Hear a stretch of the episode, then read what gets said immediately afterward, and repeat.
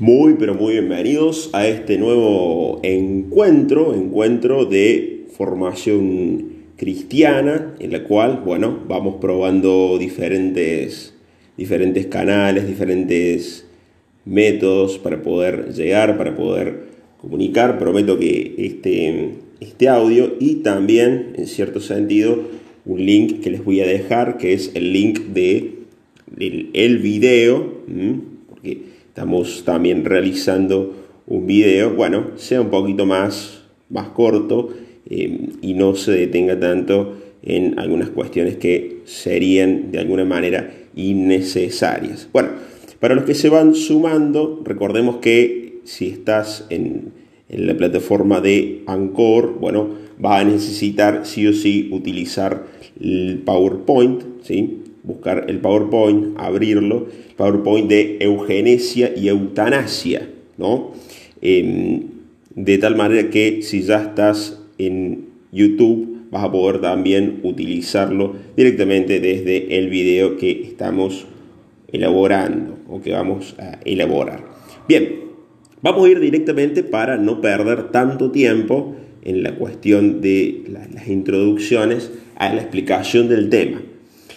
Con este tema nosotros estaríamos cerrando, recuerden ustedes que teníamos la primera unidad, fe y ciencias sociales, la segunda, la primera unidad, fe y filosofía, la segunda unidad, fe y ciencias sociales, y la tercera unidad, volvemos de nuevo a fe y ciencias naturales 2. Entonces es muy importante tener en cuenta que con este capítulo, con esta parte, nosotros estaríamos cerrando todo el, contenido de la relación entre la fe y la relación entre la ciencia. O sea, ¿qué relación hay entre fe y ciencia?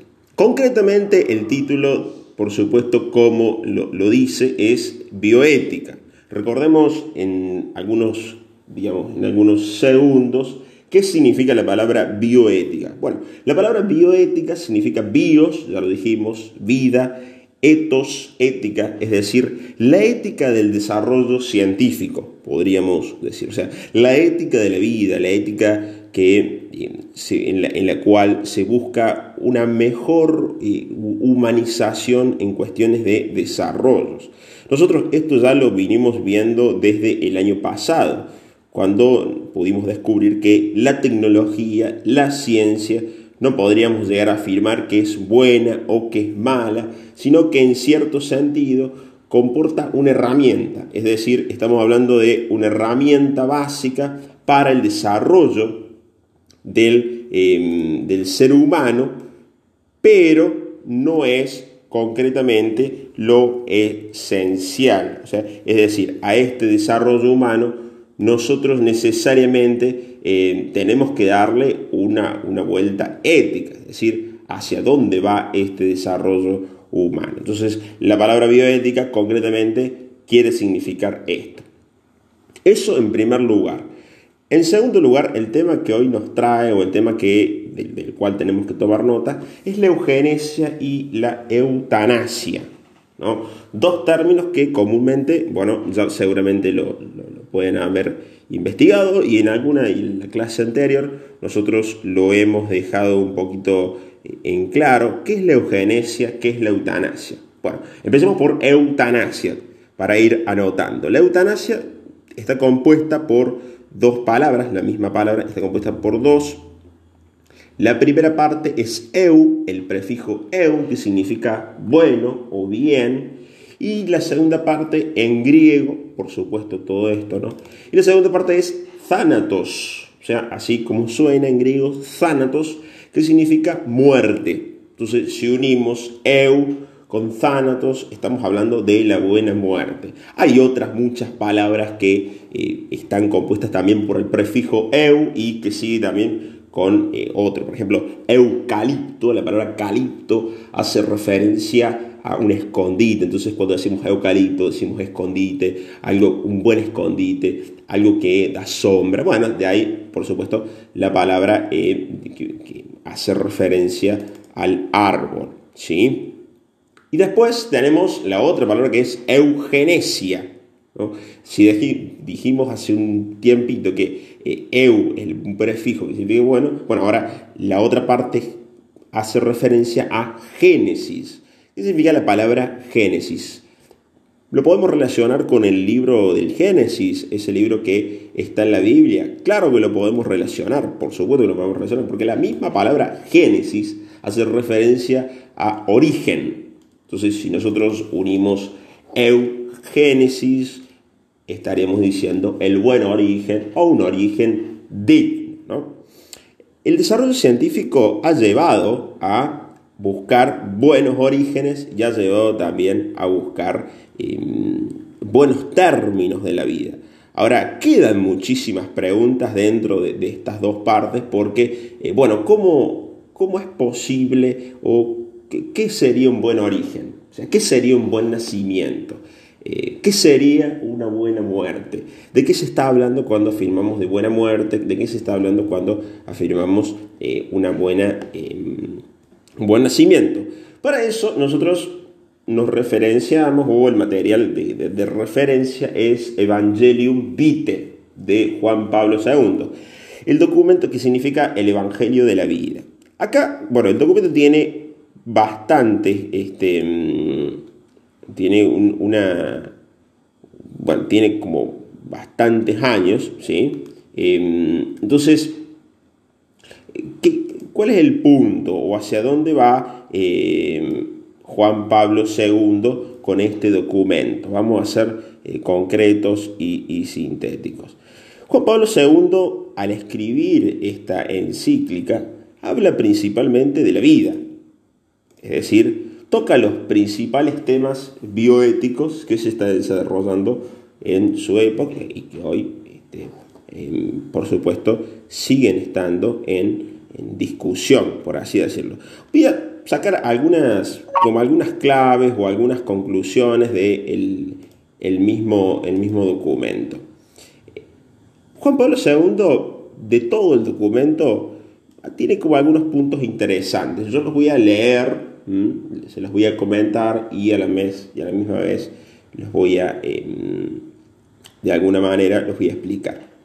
En uno de, sus estrofas, en una de las partes del libro dice, las distintas técnicas de reproducción, fíjense, ya no estamos hablando, estamos dentro del campo de la eugenesia, las distintas técnicas de reproducción artificial registran altos porcentajes de fracasos al desarrollo posterior del embrión expuesto al riesgo de muerte.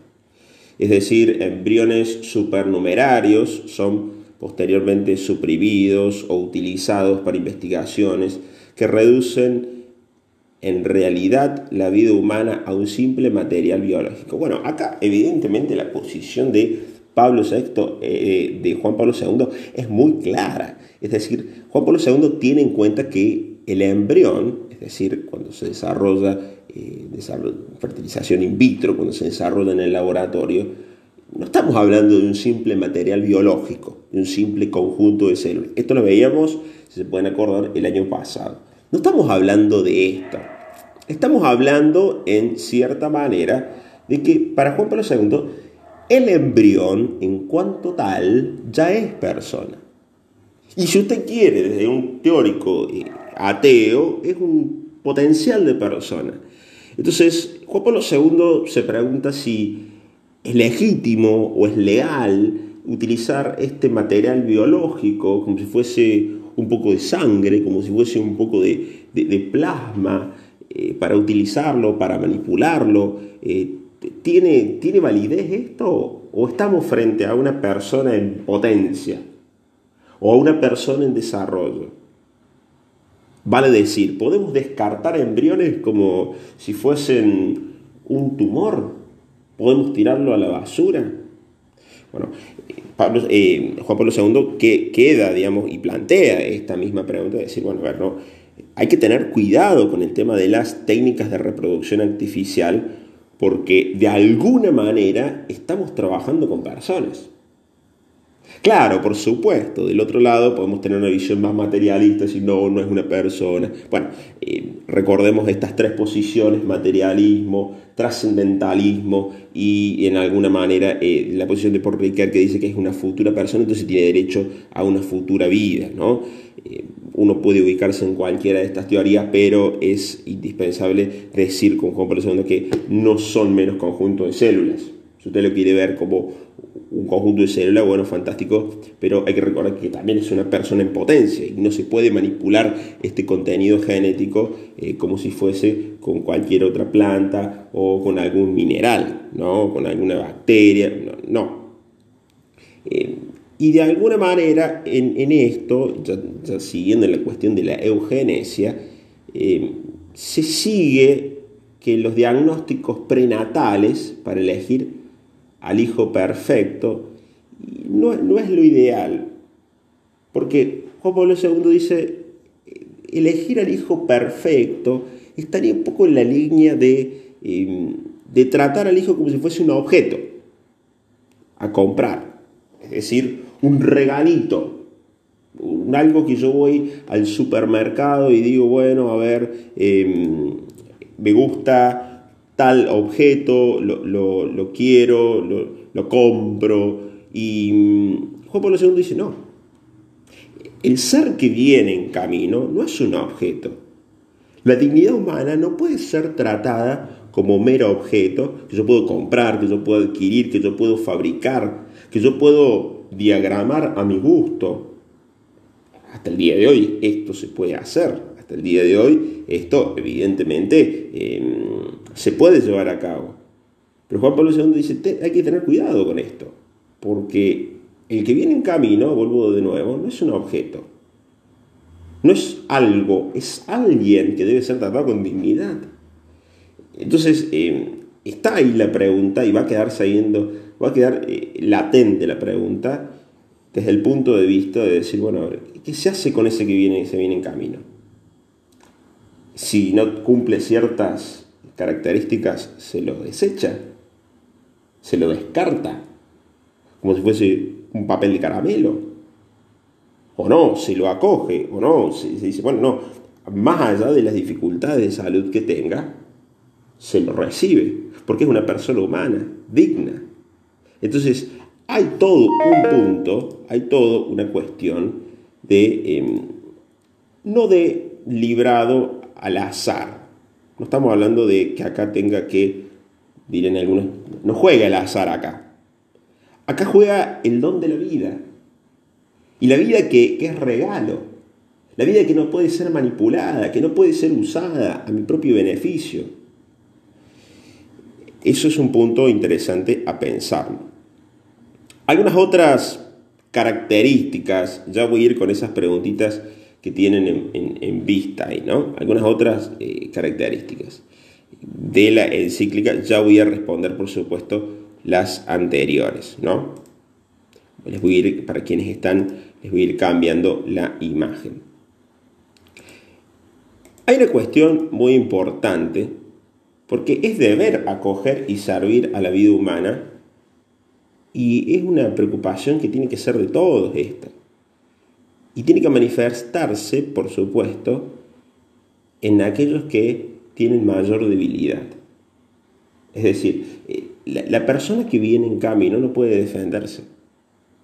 La persona que está por nacer no puede defenderse. Entonces son libres. Pero también, obviamente, es libre la madre que tiene que llevar adelante una vida que no ha querido. Y que en cierta manera está dificultada por las condiciones sociales, económicas, y, urge de alguna manera un aborto. Entonces, Juan Pablo II no solamente llama a cuidar la vida que viene en camino, a no utilizarla, a no manipularla en un laboratorio, sino aún más, protegerla, cuidar, no solamente la que viene en camino, sino la que ya está gestando. Entonces, pero ya voy a ir más adelante, necesitará, por supuesto, esto de, políticas y de em, justamente de una planificación del Estado, ¿no? Por otra parte, Juan Pablo II dice, la persona se constituye como tal desde su concepción y tiene derecho a la vida, esto que ya dijimos. El absoluto carácter inviolable de la vida humana, inocente, es una verdad moral que está en la Biblia y que también se confirma en los valores sagrados. Bueno, un poquito de, esta cuestión. Entonces, vamos ahora sí, vamos directamente em, a algunas de las preguntas que estaban en, la, en el mismo PowerPoint. Nosotros hemos aquí hablado, fíjense, de una muerte, bueno, esto sería por supuesto de la eutanasia, ¿no? Por supuesto, esto ya estaría bien dentro de la eutanasia. Voy a ir acá a los bebés perfectos. Fíjense, ahí eh, tenemos ahí los bebés perfectos. La, la pregunta está a propósito, ¿no? Sería en la diapositiva número 3.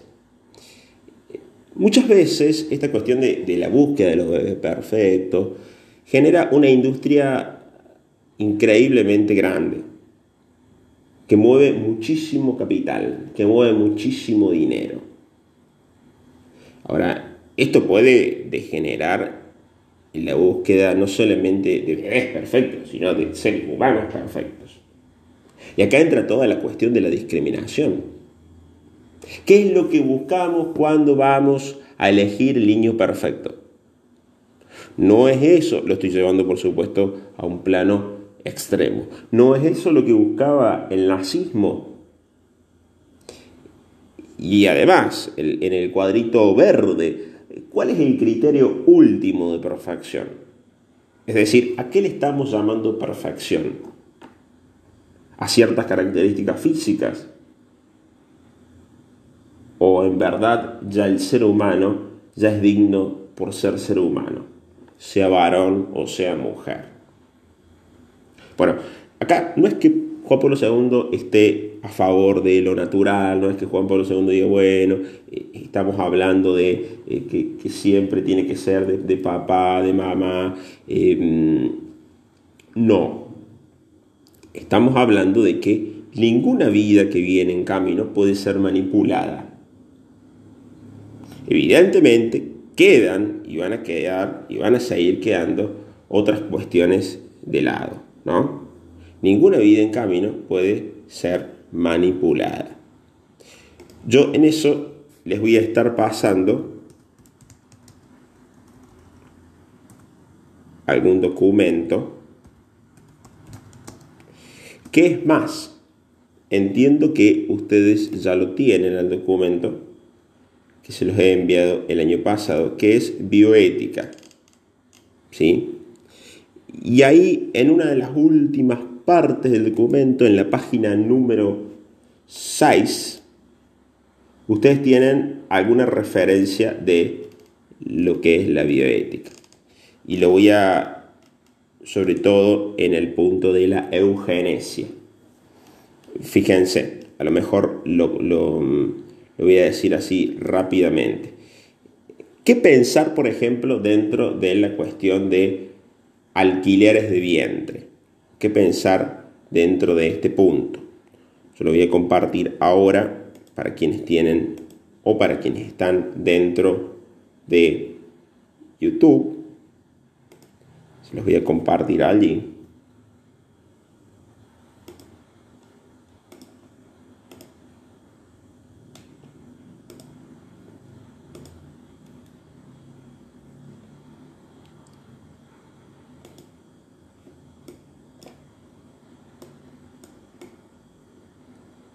Fijémonos bien, porque esto es muy, pero muy interesante. Sobre el tema de eugenesia hay mucho para tratar. Y yo acá lo voy a hacer bien, lo voy a poner bien en claro. Este documento que les estoy presentando ahora, fíjense, es un documento que ya lo tienen ustedes. Es decir, que no hace falta que lo busquen en algún otro lado, yo lo voy a volver a pasar, por supuesto, ¿no? Es un documento del año pasado. A ver, sobre el tema de... A ver, la eugenesia trae muchísimas, muchísimas derivaciones. Yo recién traté la eugenesia desde un punto de vista muy general. Ahora, ¿qué pensar del alquiler de vientre? ¿Qué pensar de la crioconservación? ¿Qué pensar de la inseminación artificial? ¿Qué pensar de la clonación humana? ¿Qué pensar de, todo esto? ¿no? En primer lugar, vamos a empezar por alquilar de vientre.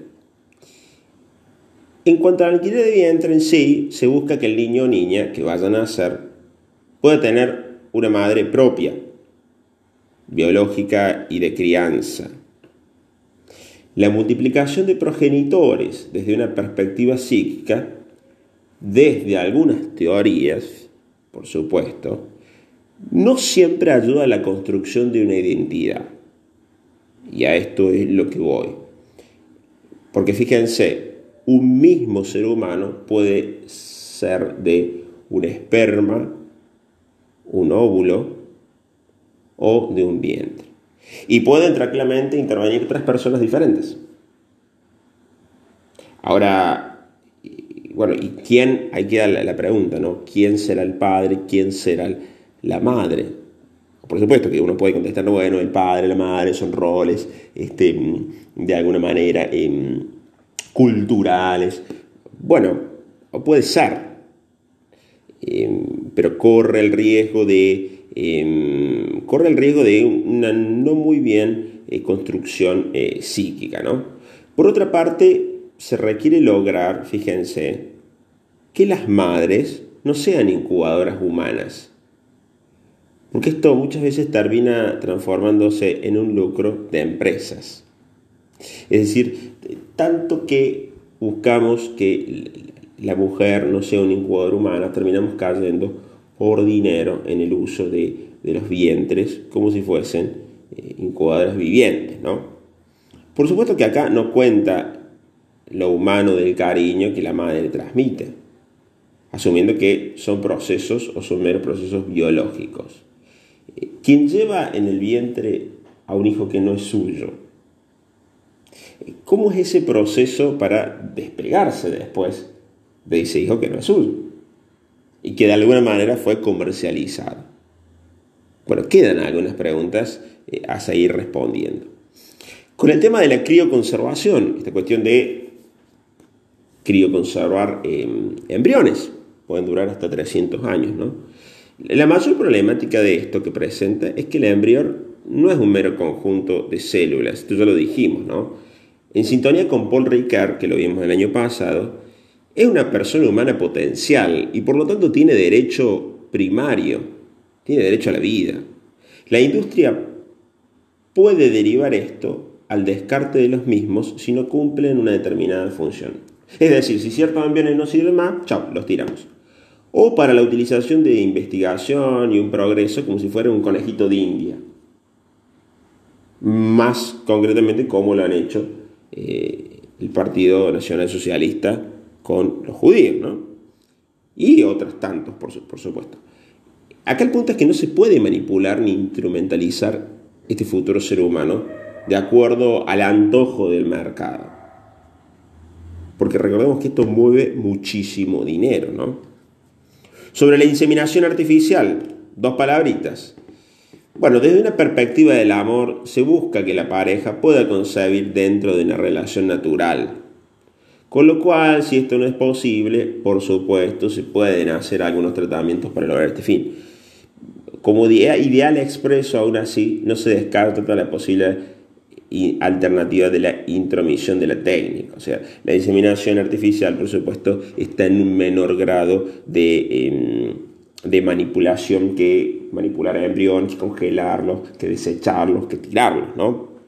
Eh, sobre mm, la, clonación humana que se puede hacer también, fíjense, esto, es interesante también. A, lo mejor no hemos visto un poco sobre el, sobre el tema de la clonación, no hemos charlado mucho, pero esto es algo que se viene haciendo o que ya se ha hecho, por lo menos en animales ya se ha hecho.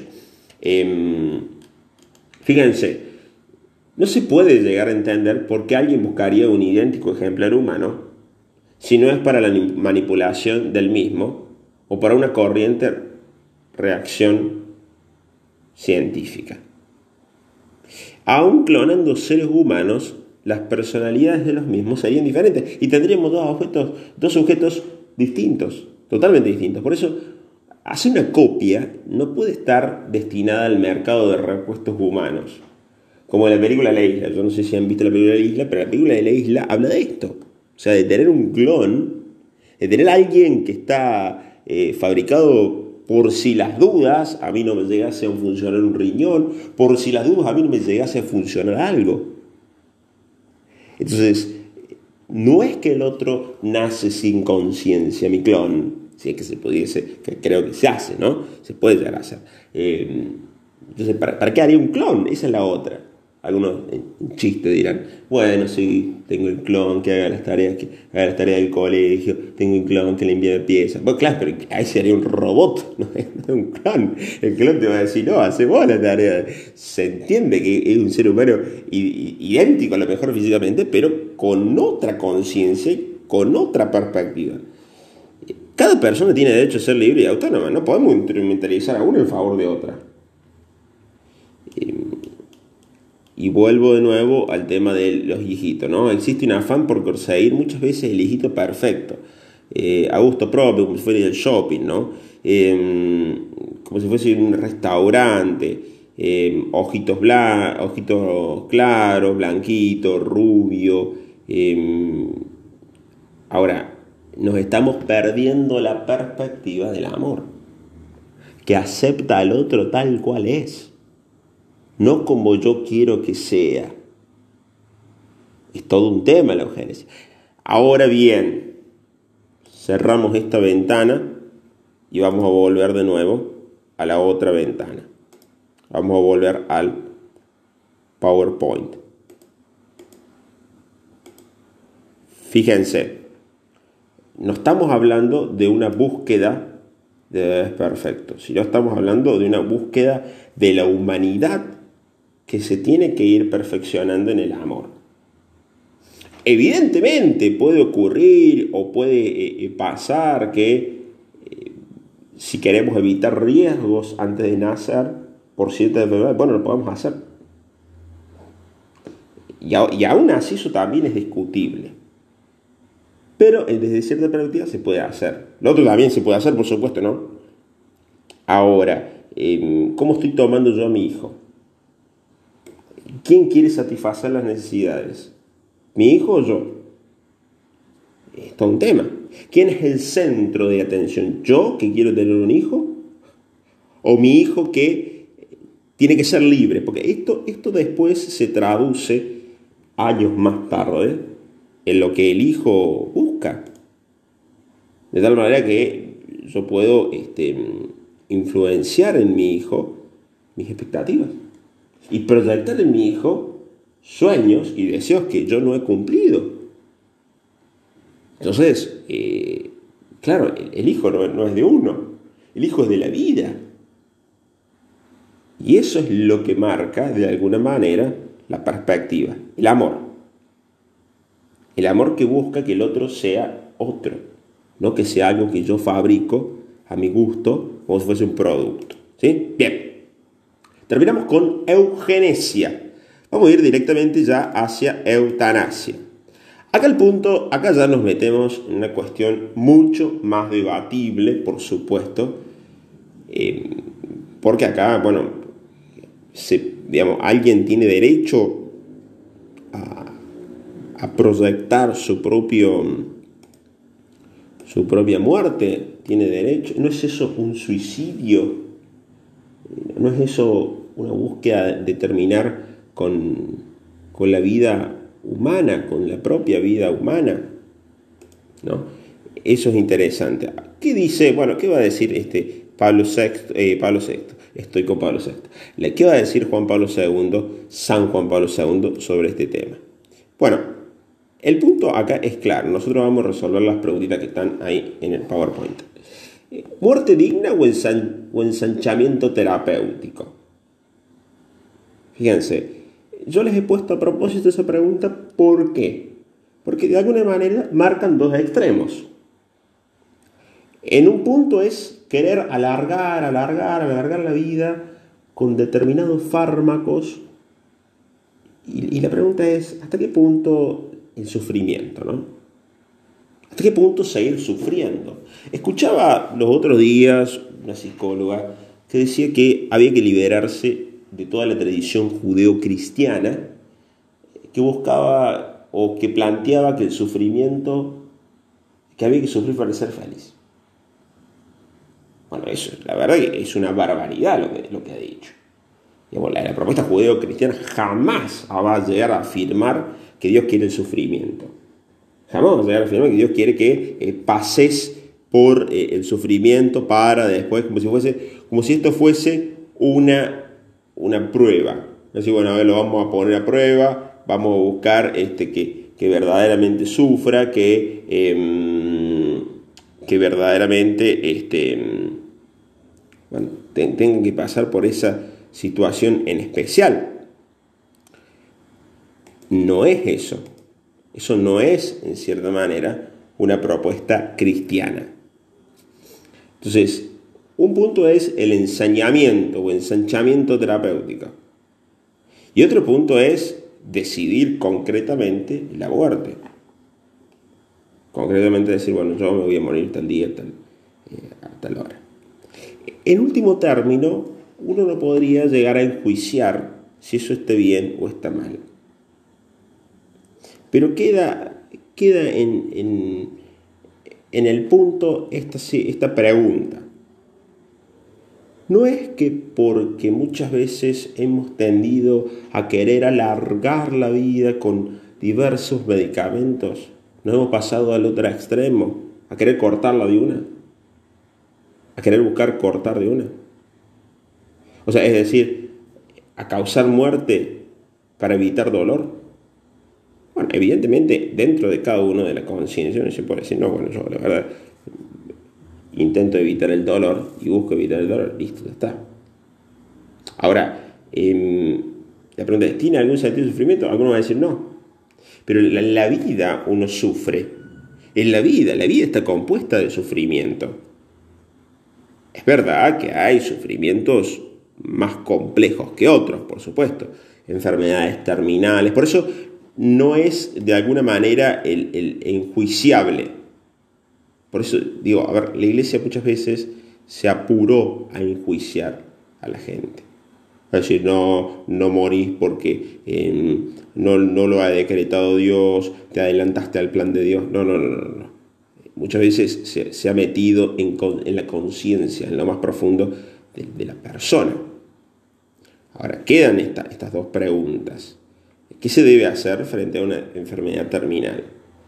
Porque en algunos casos, concretamente, en ciertos casos, lo que tenemos es que, pasado muchos años, las personas después de un, coma, después de un estado vegetativo, vuelven a, a tener conciencia y se recuperan. Entonces, ¿hasta qué punto dejar en claro que se quiere cortar con la vida? Eso por un lado. Y después del otro lado, ¿es lícita esta cooperación al autosuicidio? Evidentemente, como algunos decían anterior, en, las clases anteriores, no, pero hace falta toda una pericia psicológica para que aquel que está en esa situación pueda ser avalado de terminar con su vida. Bueno, sí, perfecto. Ahora, digo, ¿es totalmente libre esto o no? Eh, una opción, una salida, es apelar a la casuística. Es decir, acá, acá la, vida de cada uno es sagrada y la conciencia de cada uno es sagrada. Los valores son siempre a la vida. Ahora, los valores no pueden ser bajados como cuestiones taxativas. Muchas veces la iglesia intentó buscar el valor de la vida, pero delimitando y encasillando ciertas, em, ciertas propuestas, como de alguna manera queriendo, digamos, queriendo eh, diagramarle la vida a todo el mundo. Y la verdad que no es así. Nadie tiene derecho a diagramarle la vida a nadie. Pero sí, la iglesia está llamada y sigue llamada apuntar hacia el valor de la vida. ¿Qué será el valor de la vida en cada situación? Bueno, habrá que verlo, habrá que discernirlo, habrá que buscarlo, habrá que encontrarlo. Por eso me parece muy bueno ese aporte de decir, no, bueno, no cualquiera toma una decisión de tal magnitud y busca eh, cortarse la vida, por supuesto, ¿no? ¿no? cualquiera se le da eh, esa, por eso hay un juicio, hay una instancia, hay una búsqueda, hay una búsqueda. Hay muchos, digamos, hay muchos sacerdotes que han optado no por un suicidio asistido, sino por ciertos fármacos que alivianasen el dolor, pero que vayan dejando que la vida se vaya apagando sola, en el tiempo que tenga que ser. Vuelvo de nuevo, bueno, para evitar el sufrimiento, claro, pero el problema es que el sufrimiento siempre está. También habrá sufrimientos y habrá, habrá ciertos sufrimientos dentro, que, dentro de los cuales uno podrá tomar decisiones. Pero lo importante acá es conciencia. Yo no puedo decir en juega conciencia acá. O debiese jugar conciencia. Eso es lo más importante dentro, para buscar los caminos correctos y para discernir cuál es el camino que nos lleva a la vida.